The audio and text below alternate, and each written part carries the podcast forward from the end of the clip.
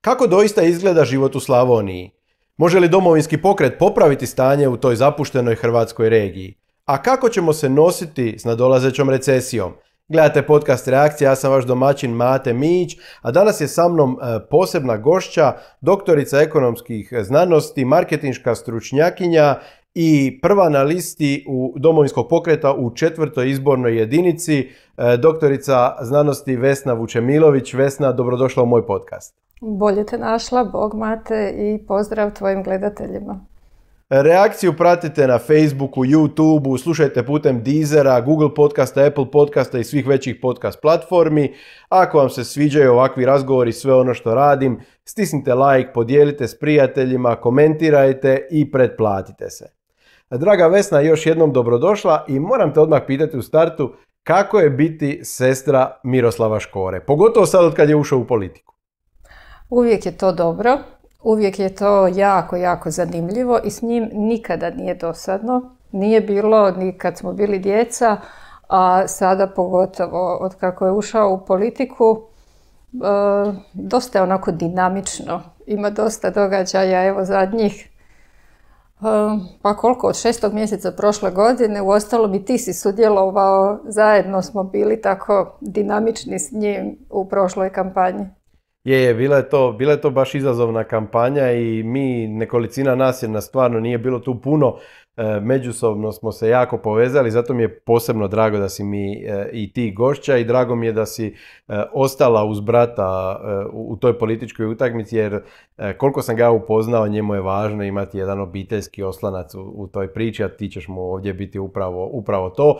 Malo ćemo kasnije više i o tvojim vlastitim idejama i doprinosu u politici. Mislim da te se pogotovo od naših medija kao ono što znamo pojedine supružnike javnih osoba ili slično uvijek ih se naziva supruga toga i toga ili muž te i te.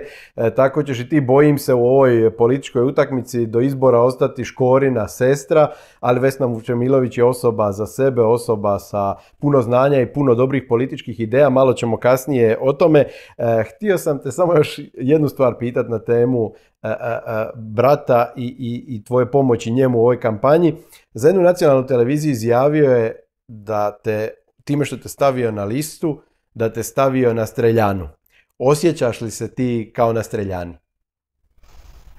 Pa činjenica je da odmah su krenuli nekakvi komentari koji baš nisu bili ugodni, ali to je sastavni dio političkog djelovanja i svako ko se bavi politikom je nastreljani. Ali isto tako i kada se radi u velikim korporacijama gdje ima različitih struja i interesa, isto se zna biti na gadnoj streljani, tako da nije to meni ništa. Da, baš sam htio reći, ti si dugo radila u velikim e, sustavima u gospodarstvu, tako da vjerojatno si ovo sve vidjela samo možda na, na nekoj drugoj razini, na neki drugi način, ali gdje, gdje, su, gdje je veliki novac, gdje su veliki interesi, tu su i međuljudski odnosi uvijek svakakvi i svega ima, tako da nije to novost. Upravo tako, jedino to nije baš toliko pod lupom medija i nema tolike medijske pozornosti kao kad je politika u pitanju. Kako je to godinu dana u kontinuitetu biti u kampanji? To čak ni ja kao profesionalac do sad moram priznat. Bilo je nekakvih 7-8 mjeseci e, u kontinuitetu kampanje, ali nikad nije bilo godinu dana. Kako se e, jedna žena, doktorica znanosti, profesionalka, ali i, i majka, i, e, dvoje male djece i supruga nosi s tim? Kako godinu dana biti u, u tolikom intenzitetu što se tiče politike? Teško, naravno da je teško i malo, malo pa djeca viču joj mama opet si u kampanji i stalno vide da nešto čitam pa pratim pa ovaj, ali uh, dan ima 24 sata, da se to uz dobru organizaciju rasporediti, ali naravno potpora obitelji mora biti prisutna. Bez toga se to ne može i uh, koliko god je to zahtjevno, opet s druge strane znaš da sudjeluješ u nečemu što je dobro i što bi trebalo inicirati određene pozitivne procese i onda ti to daje i nekakvu dodatnu energiju uh, da se i taj naporan tempo istraži. Ti vjeruješ da je promjena u Hrvatskoj moguća? Pa ne da je moguća, ona je potrebna i nužna. To je svima jasno. Ja mislim da to više nikome nije nikakva uh, misterija. E, vidimo da ovako ne može, pogotovo mi u Slavoniji, svjesni smo da ove politike koje su vođene do sada ne daju rezultate i stvari se moraju mijenjati. Ja baš sam te htio pitati oko Slavonije, budući da si nedavno imala malu razmjenu sa e, Ivanom Anušićem, koji je HDZ-ov kandidat e, prvi na listi u četvrtoj izbornoj jedinici, e, tvoj, ajmo reći, glavni, glavni konkurent. Bila si rekla da zapravo stvarno, slavonska stvarnost nije njegov najbolji saveznik u tim njegovim pretjerano optimističnim izjavama i, prognozama. Naravno HDZ jako puno E, naglaska stavlja na ono što je učinjeno, ti vjerojatno misliš da, da to nije dovoljno, odnosno rekla si da niti jedan, ako se ne varam, negativan proces nije zaustavljen u mandatu ove vlade, ni u mandatu župana, župana Anušića. Pa daj mi molim te e, reci e, kako izgleda taj život u Slavoniji danas? Ti si rođena u Višnjevcu u Osijeku, živiš sad u Našicama, predaješ u, u Virovitici, dakle ti si stalno u toj četvrtoj izbornoj jedinici, i to jednoj od dvije slavonske jedinice. Mi iz ostatka Hrvatske slušamo te kataklizmičke priče i propala industrija i propala poljoprivreda i ljudi iseljavaju. A daj nam ti reci ti tamo živiš, boraviš stalno. Kako izgleda život u Slavoniji danas? Ja sam dijete ravnice, ja volim živjeti u Slavoniji i kad siđem sa autoputa i kad vidim ona prekrasna polja, meni je nekako odmah srce puno. Ali da je lako živjeti danas u Slavoniji nije. I to su činjenice. E, jednostavno, Slavonija je bila prva u obrani u domovinskom ratu, prva na udaru, uz još neka područja, ali e, sada nekako ljudi osjećaju kao da su na začelju svega. I bez obzira što se tu najavljuju ti nekakvi grandiozni projekti, ne znam čim, ti imaš nekakav savjet za Slavoniju, to znači da tu nešto gadno neštima. Znači to je područje kojem treba posvetiti posebnu pozornost.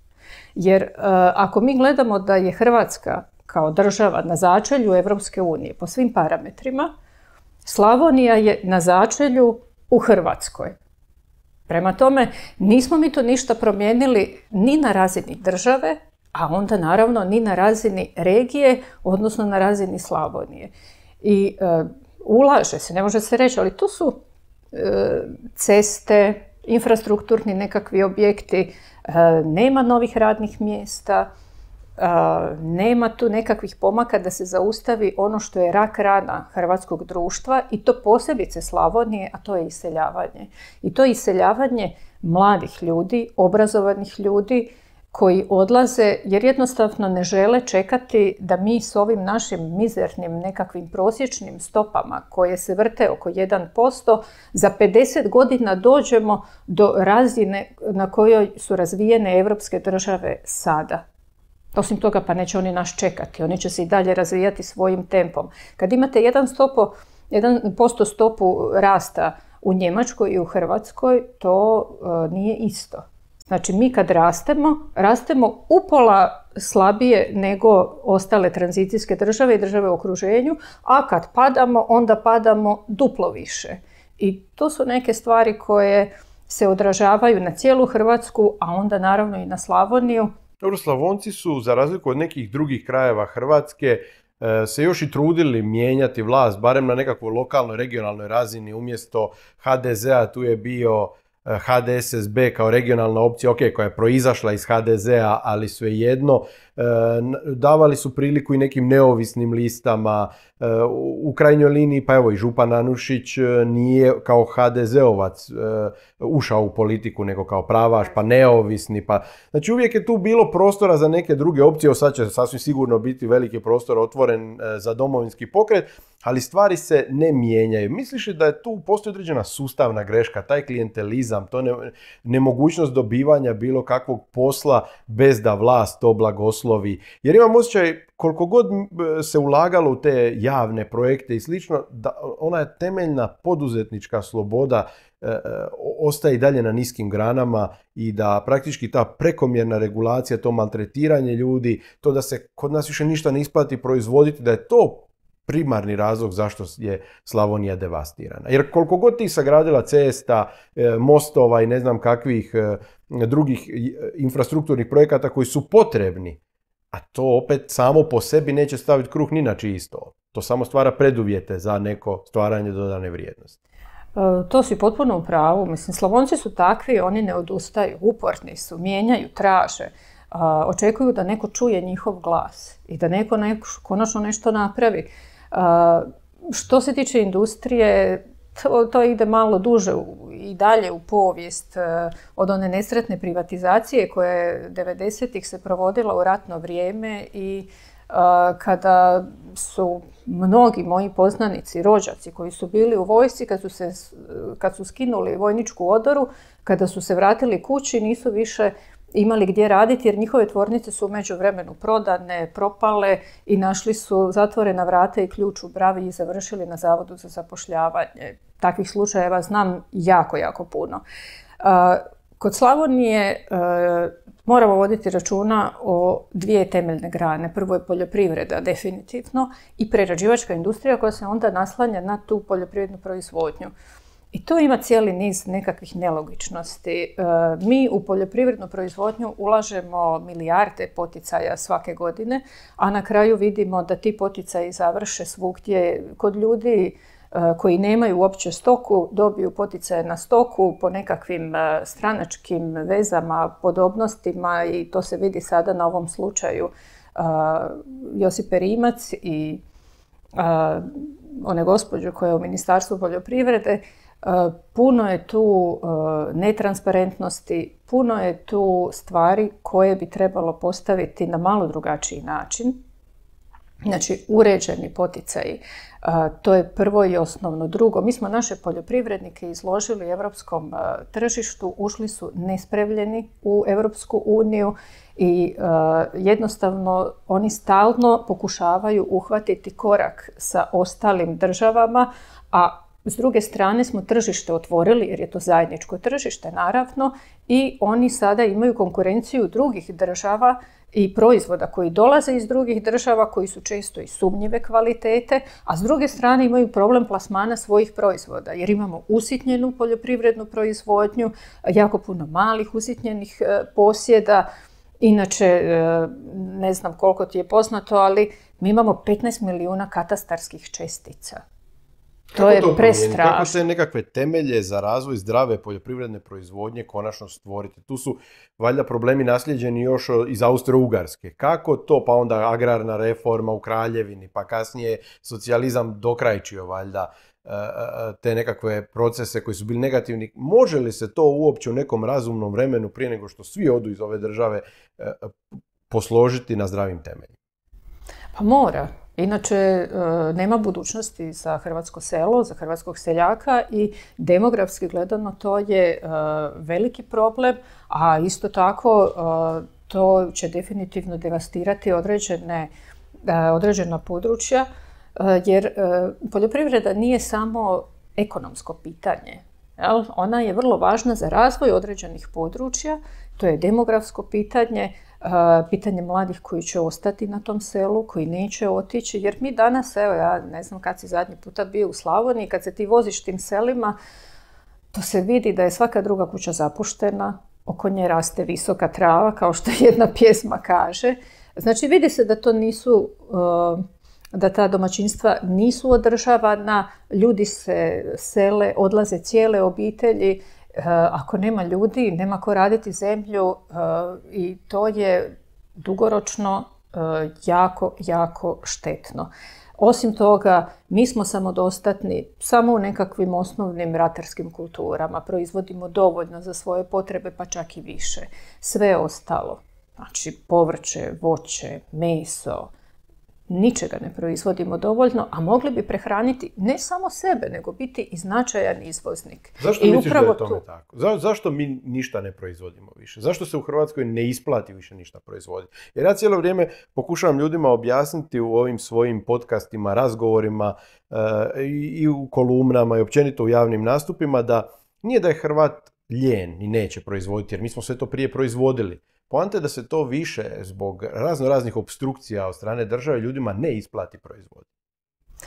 Pa gled, ako pogledaš programe ove sad gospodarske dvije stranke HDZ-a i SDP-a i ako pogledaš i komen, evo ne, ja možda nisam, ja sam pristrana, pa ali pogledajmo šta su rekli drugi ekonomski analitičari, tu se zagovara jedan, jedna pozicija Hrvatske kao kolonije, znači države koja će biti u cijelosti ovisna o nekakvim poklonima i pomoći koja će doći iz Europske unije, pa nam najavljuju 10 milijardi, pa odjednom 20 milijardi, sve će to nama neko kao pokloniti, a onda će država to nama podijeliti onako kako ona misli da je najbolje.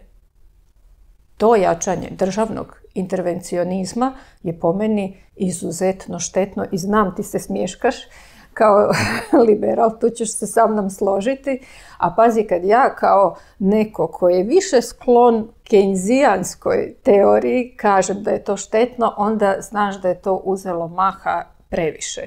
S tim da je Hrvatska država koja je po nekakvoj percepciji korupcije prva Znači, u tome smo mi prvi u Europskoj uniji i sad zavisli u takvu koruptivnu državu kad dođe 20 milijardi, pa onda to država raspoređuje kako to završi. to koruptivno stanje i dodatno hrani tu koruptivnu hobotnicu. Da, a to tako nema naprijed. I Kaže, ne isplati se ništa kod nas proizvoditi. Ako ti izloži, izložiš našega seljaka sa uvoznim inputima, uzmimo bilo koju stočarsku proizvodnju, evo, uzgoj svinja, na primjer.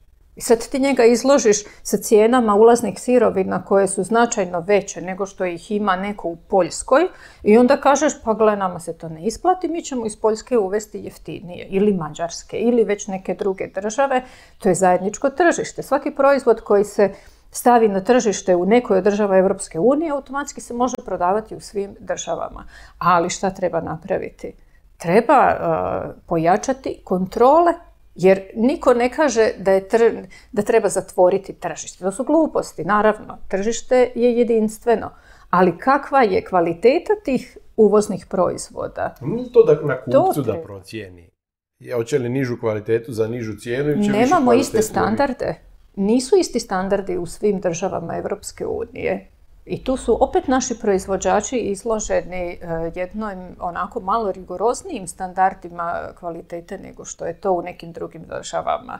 Znači oni nisu jednostavno u e, jednakom položaju, a u startu znači nisu, kad smo ulazili u Europsku uniju, mi nismo bili na istoj razini jer se zanemarivala poljoprivreda, nije se dovoljno ulagalo, kupovao se nekakav socijalni mir kroz subvencije, ali se nije išlo na to da vidimo, čekaj malo, pa koliko mi toga proizvodimo? koliko proizvodimo jabuka, koliko svinjetine, koliko salate, rajčica, čega nam treba? Znači od nekakve osnovne bilance se mora krenuti i onda treba i poticaje dijeliti sukladno tome a ne jedne godine, evo ga poticaj za, za jagode, pa onda svi sade jagode. Trenutno ti je hit, poticaj dobiješ 2000 kuna po magarcu, pa onda je hit ovaj, da imaš magarce. Imamo mi puno magaraca, samo nisu tamo gdje bi Nisu u sustavu poticaja takvih. Taj tip poticaja ne dobivaju. A znaš što? imali smo, oprosti, imali smo i hrvatske kokoši, recimo, koje su bile e, vrlo na cijeni i na njih su se dobivali poticaj kao autohtonu jednu vrstu. Kokoši Hrvatice su se zvale. Pa problem s tim poticajima je što je to poticanje po hektaru, općenito taj sustav poticaja sad je zacementiran i sa europske razine. Ta izravna plaćanja u poljoprivredi na koja su i naši poljoprivrednici navikli, dolaze iz te europske razine, a europska poljoprivredna politika, zajednička poljoprivredna politika je najskuplja politika Europske unije i praktički već 50-60 godina oni to pokušavaju reformirati pa to ne ide. Smatraš li da će tu biti problem zapravo se izboriti za neki drugčiji model koji će ipak staviti seljaka u nešto neovisniji položaj, da on bude manje ovisan o europskim ili državnim dotacijama? Mi moramo kao država znati što imamo, s čim raspolažemo, što nam treba i ključna riječ je samodostatnost. Znači, kao država sa ovakvim e, potencijalima u, proizvodnji poljoprivrednih proizvoda mi moramo ostvariti pretpostavke da proizvedemo barem dovoljno koliko treba e, za prehraniti e, stanovništvo Republike Hrvatske. Jer jedna od temeljnih znači, zadaća poljoprivrede je prehraniti stanovništvo. I pritom moramo imati u vidu da nama nedostaju brojni kapaciteti nekakvi infrastrukturni gdje e, mi kad i proizvedemo tih osnovnih ratarskih kultura dovoljno, uh, ajde još imamo ih i gdje skladištiti, silosni kapaciteti su još ajde tu negdje, ali onda nam nedostaju mlinovi na primjer. I onda imaš situaciju da se pšenica izvozi u Italiju, oni ju prerade i onda oni nama prodaju tjesteninu koja završi kod tebe mate u Zadru kao pašta verde. Koliko zaradi naš seljak onda na pšenici, a koliko bi zaradio, zaradili ovako da mi prodajemo tu tjesteninu kao pašta verde. Jel? I to je onaj bit od polja do stola. I onda tu zarada nije par posto, nego se to, tu se onda na toj kulturi može dvostruko zaraditi. Isto tako je sa, kad gledaš na primjer, proizvodiš kukuruz, a nemamo dovoljno svinjetine. Pa jel nije bolje da mi imamo svoju proizvodnju, pa da imamo svoju prerađivačku industriju, koliko se zaradi prodajom kukuruza, a koliko kad se proda kilogram kulena.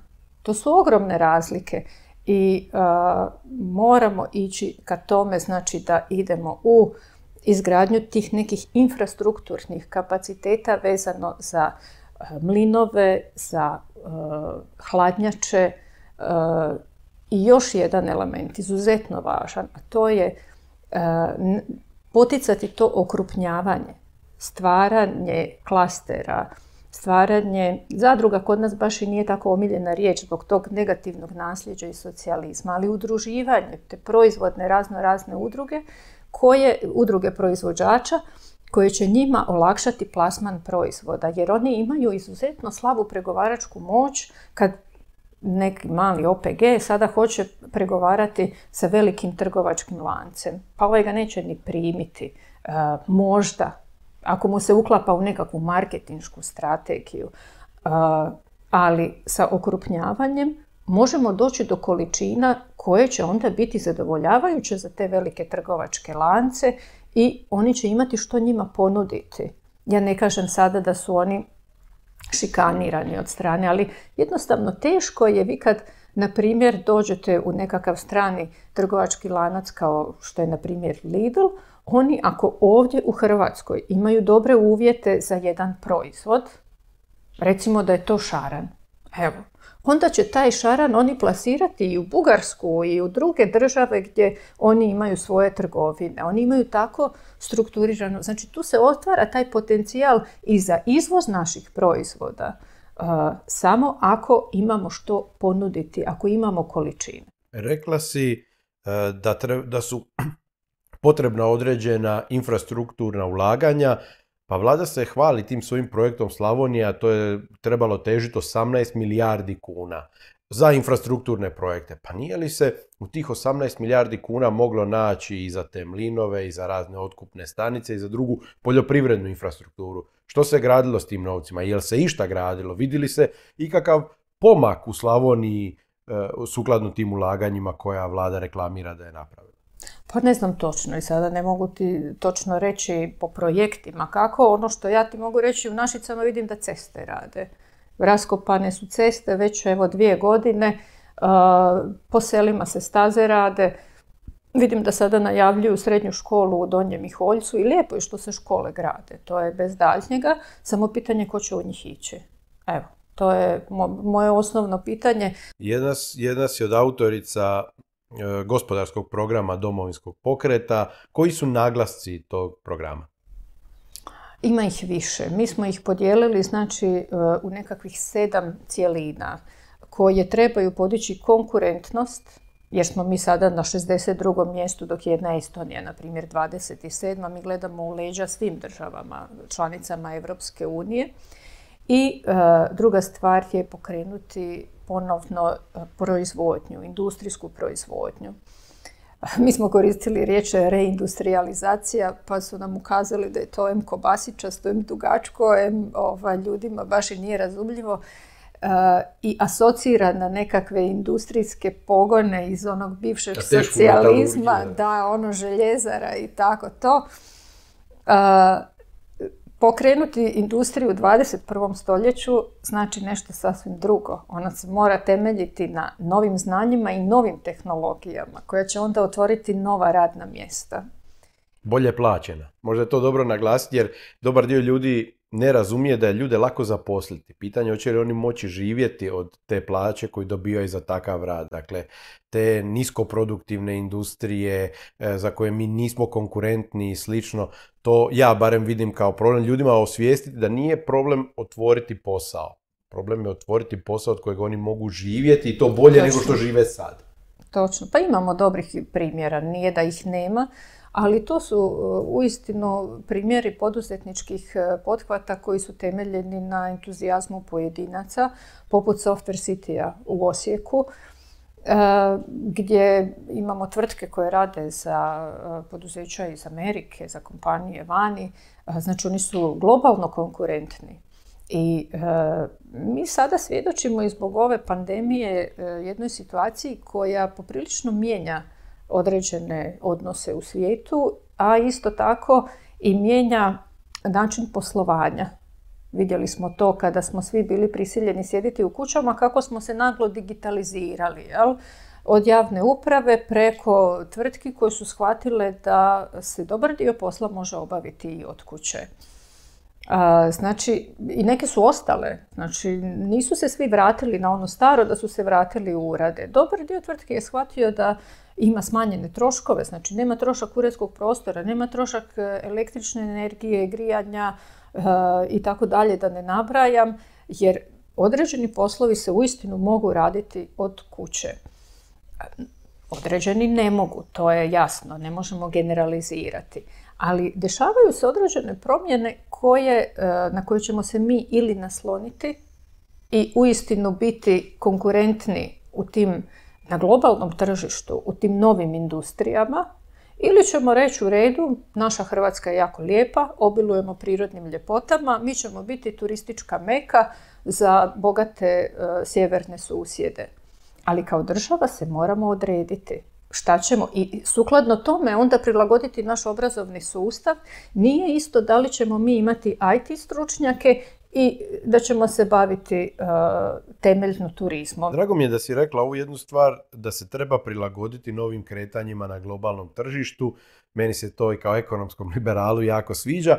A zašto što mi je posebno drago da si to rekla? Zato što se meni čini da je našoj vlasti, ovoj ili onoj, mnogim pretendentima na vlast zapravo u interesu samo što prije izići iz recesije i vratiti stanje na ono kao što je bilo. Bojim se da nema svijesti oko ovoga što si ti rekla da u nekim industrijama stanje nakon ove korone više nikad neće biti kao što je bilo jer su se promijenile M potrošačke navike, M su pojedine tvrtke, privatne tvrtke vidjele da postoji određeni drugčiji procesi koji mogu upotrijebiti da se smanje troškove i, i, i olakšaju poslovanje. Dakle, naši političari moraju shvatiti da se više neće stvari vratiti na ono kao što su bile prije nekoliko mjeseci. Puno toga će morati ići u potpuno drugom smjeru i lijepo je evo vidjeti da postoje i nove političke snage koje imaju, imaju tu svijest. E, htio bih te pitati, budući da si sukreirala taj e, program, e, gospodarski program domovinskog pokreta, mi sada smo nedvojbeno ušli u recesiju, ona ovdje može trajati rekordno dugo u odnosu na druge europske zemlje, to smo vidjeli i 2008. 2009. da smo tek praktički 2015. izišli iz te recesije, u redu, ovo je ponešto drugčija recesija jer imamo taj vanjski šok, to nije recesija nastala zbog nekakvih unutarnjih e, problema financijskog sustava, ali je svejedno recesija. Što misliš da je važno, da je ključno poduzeti u narednom razdoblju kako bi se trajanje i dubina ove recesije što više smanjili? Tu ima još jako puno nepoznanica.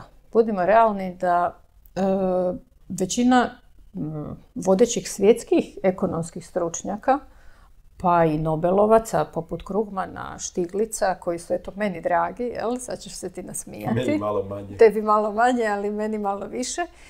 Uh, ali vjerujem da i na ovom spektru ekonomista koji su tebi malo više, ovaj, malo draži, a možda meni malo manje, kao jednom kenzijancu, uh, ne, ne usude se baš reći kako će, kakav će uopće oblik imati ova recesija, odnosno ekonomska kriza. Znači, da li će to biti u obliku slova V, što priželjkuju naši ovaj, uh, duopol političari HDZ-SDP, ili će to biti L, što bi bilo dosta loše. Ili će to biti neko slovo U sa tim dolje udubljenjem koje bi moglo biti onako dosta, dosta dugačko. I tek u devetom mjesecu ćemo mi imati barem nekakvo pravo stanje. Vidjeli smo sada kada za prva tri mjeseca su brojke bile još ok, jel? ali tu smo imali samo dva tjedna tog zatvaranja. Već za četvrti mjesec vidimo da ministar e, u tehničkoj vladi Marić e, onako malo koluta očima i nije mu baš sve jedno zato što su brojke jako, jako loše. E, iskreno, bez nekakvog stanja stvarnog, ne samo u Hrvatskoj, zato što hrvatsko gospodarstvo je malo i otvoreno i ono jako ovisi o procesima u drugim državama, ne samo Europske unije, nego globalno, ali ako ćemo gledati samo Europsku uniju, recimo to bi bila Italija i Njemačka kao naša dva glavna izvozna partnera.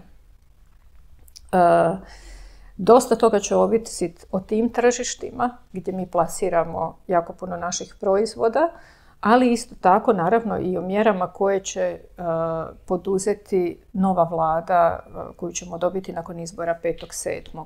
Očuvanje radnih mjesta mora biti prioritet broj jedan po meni, definitivno. nemojmo zaboraviti da je ovo prvenstveno, znači kao što si sam rekao, to nije kriza koja je došla s nekakvim financijskim šokovima kao što je to bilo zadnji puta. Ovo je zdravstvena kriza. Posljedice rješavanja zdravstvene krize su e, dovele do šoka na strani ponude.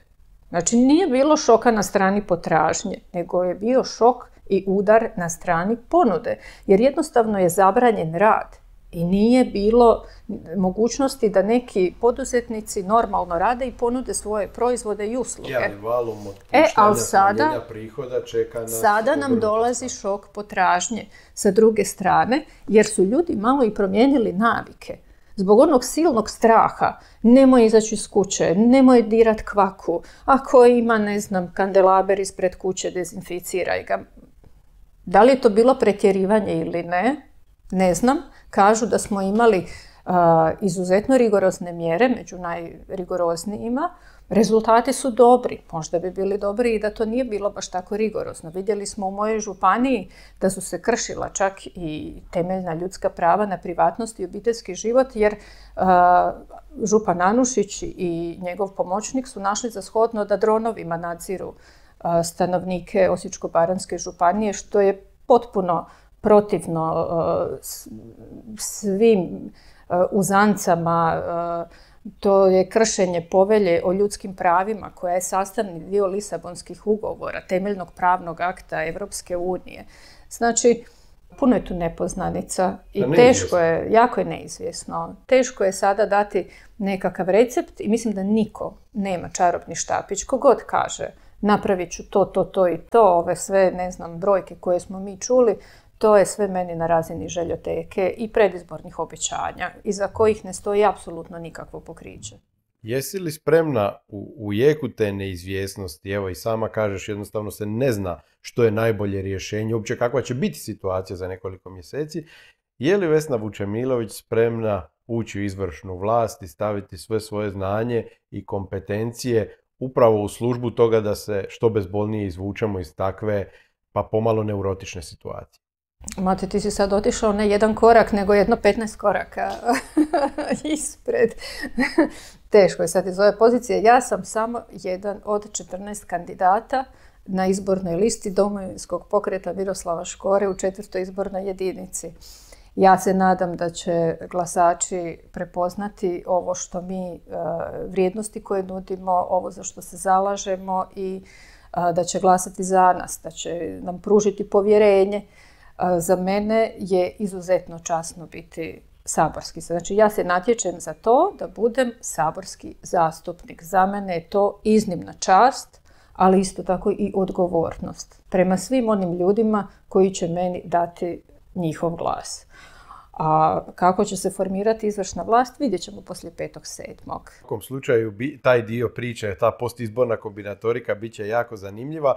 E, pričala si o promijenjenim navikama ljudi, više smo se dotaknuli potrošača i radnika, i, i poduzetnika, poslodavaca, ali i promijenile se navike i, i roditelja u nekim stvarima. Imali smo, ovo je bila vrlo kaotična školska godina, praktički u prvom polugodištu e, imali smo onaj štrajk prosvjetara zbog kojega e, e, djeca nisu išla u školu, kasnije nas je zatekla ta korona, djeca su imala praktički školski program preko TV-a, kao što sam već rekao ti si majka dvoje male djece, kako je kao majci, kao roditelju bilo kako ti je iskustvo s tom e, školom na daljinu, školom preko TV-a, kako je to tebi izgledalo i misliš li da postoji određeni prostor za homeschooling, da se očkrinu vrata za nekakav homeschooling e, e, u budućnosti upravo prema iskustvima sad koje smo imali na proljeće? Dakle, ja te imam iskustva u homeschoolingu, kako ti to kažeš, znači ta nekakva online škola i sa jedne i sa druge strane kao roditelji, kao predavač, e, jer znaš da sam ja viši predavač i e, predajem u Slavonskom brodu. I što reći, to je vrlo zahtjevno i mislim da kod djece, budući da moji su u prvom i u petom razredu osnovne škole, predstavlja brojne izazove, ne samo za djecu, nego za roditelje, za nastavnike. Mislim da se ulaže jako puno truda od svih, e, a rezultati nisu u skladu sa uloženim e, trudom, vremenom i energijom. E, smatram da online škola u tim nižim razredima ne samo zbog nekakvih informacija, znanja, škola nije samo mjesto gdje se uči. Škola je mjesto gdje se djeca druže, gdje oni imaju imam osjećaj da su oni zakinuti ove godine i to jako. Znači najprije, kao što si sam rekao, štrajk, opravdan štrajk prosvjetara, koji su čekali mjesec dana da njih e, premijer primi. Ministrica koja je najprije bila na njihovoj strani, a onda odjednom je dobila partijski nalog pa je prešla na drugu stranu i bila je protiv svega toga.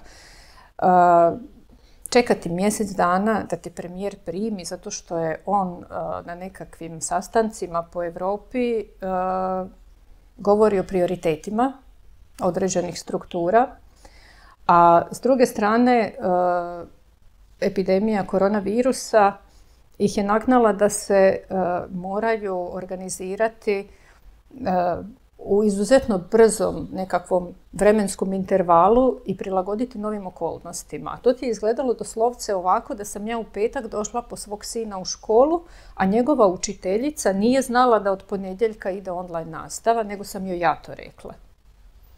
Nije ni njima lako.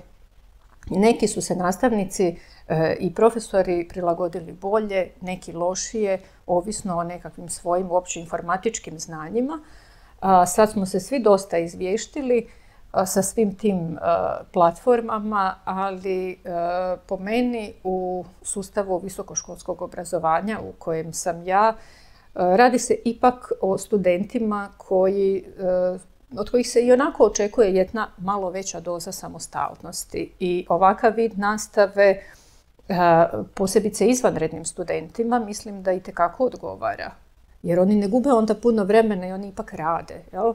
za razliku od redovnih studenata. Ali u uh, osnovnoj i srednjoj školi uh, mislim da su djeca zakinuta, pogotovo maturanti ove godine. Nekako mi je žao, svi se mi sjećamo tih naših maturalnih večeri i to su tako neka osjetljiva doba životna koja oni neće nikada više nadoknaditi. Rekla si i sama već, ti si znanstvenica, zanima me kakvo je po tebi e, stanje u hrvatskoj znanosti trenutno. Puno se o tome priča, o toj e, akademiji koja se pomirila sa sinekurama, koja nedovoljno diže glas. Stalno čitamo te neke ljestvice međunarodne na kojima naša sveučilišta ne kotiraju baš najbolje. Vidimo i tu nekakav latentni sukob između javnog i privatnog visokog obrazovanja i općenito. Kako bi ti procijenila stanje u hrvatskom visokom obrazovanju i hrvatskoj znanosti? Pa tu ima različitih komentara i ljudi to gledaju iz različite perspektive. Ja osobno sam zagovornik ovog širenja mreže visokih poslovnih škola, veleučilišta i smatram da znanje mora biti dostupno jer ulaganje u znanje je najbolja investicija. Uvijek bila i bit će. To smatram i to živim jer cijeli život bez obzira na moju poslovnu karijeru i rad u gospodarstvu sam ulagala u svoje usavršavanje u svojoj struci, znači u svoje znanje. S druge strane, što se tiče akademske zajednice, ne može se njoj prigovoriti da nije aktivna, da pače. E, ima jako puno programa i sada u ovim uvjetima isto održavale su se i konferencije. Ono što tu nedostaje to je bolja poveznica sa realnim sektorom, sa gospodarstvom. Ta razmjena znanja. To je jednostavno nešto što nije kod nas dovoljno razvijeno. Draga Vesna, hvala ti na gostovanju u mom podcastu. Želim ti puno, puno uspjeha na izborima, tebi i domovinskom pokretu. Onda ćemo nekad nakon izbora opet ovako e, sjesti zajedno i, i pretresti situaciju. Hvala i tebi, Mate. Bilo mi je ugodno razgovarati s tobom kao i uvijek. Mislim da smo dotakli samo vrh ledene sante u ovom razgovoru. Jesmo, bit će, bit će prilike da, da uđemo u detalje. Ja se nadam nakon izbora. Hvala ti još jednom. E, a vama, dragi gledatelji, također e, lijepi pozdrav. Znate i sami reakciju možete gledati na YouTube i Facebooku, slušati putem Deezera, e, Google podcasta, Apple podcasta, svih većih podcast platformi. U danima pred izbore objavljivat ću razgovore sa nizom kandidata iz redova Domovinskog pokreta Mosta, a pokušavam dobiti i kojeg ne, nesramežljivog HDZ-ovca. E, ja se nadam da ću u tome uspjeti. Pozivam ih ovim putem da se jave. E, hvala vam još jednom na pažnji. Doviđenja.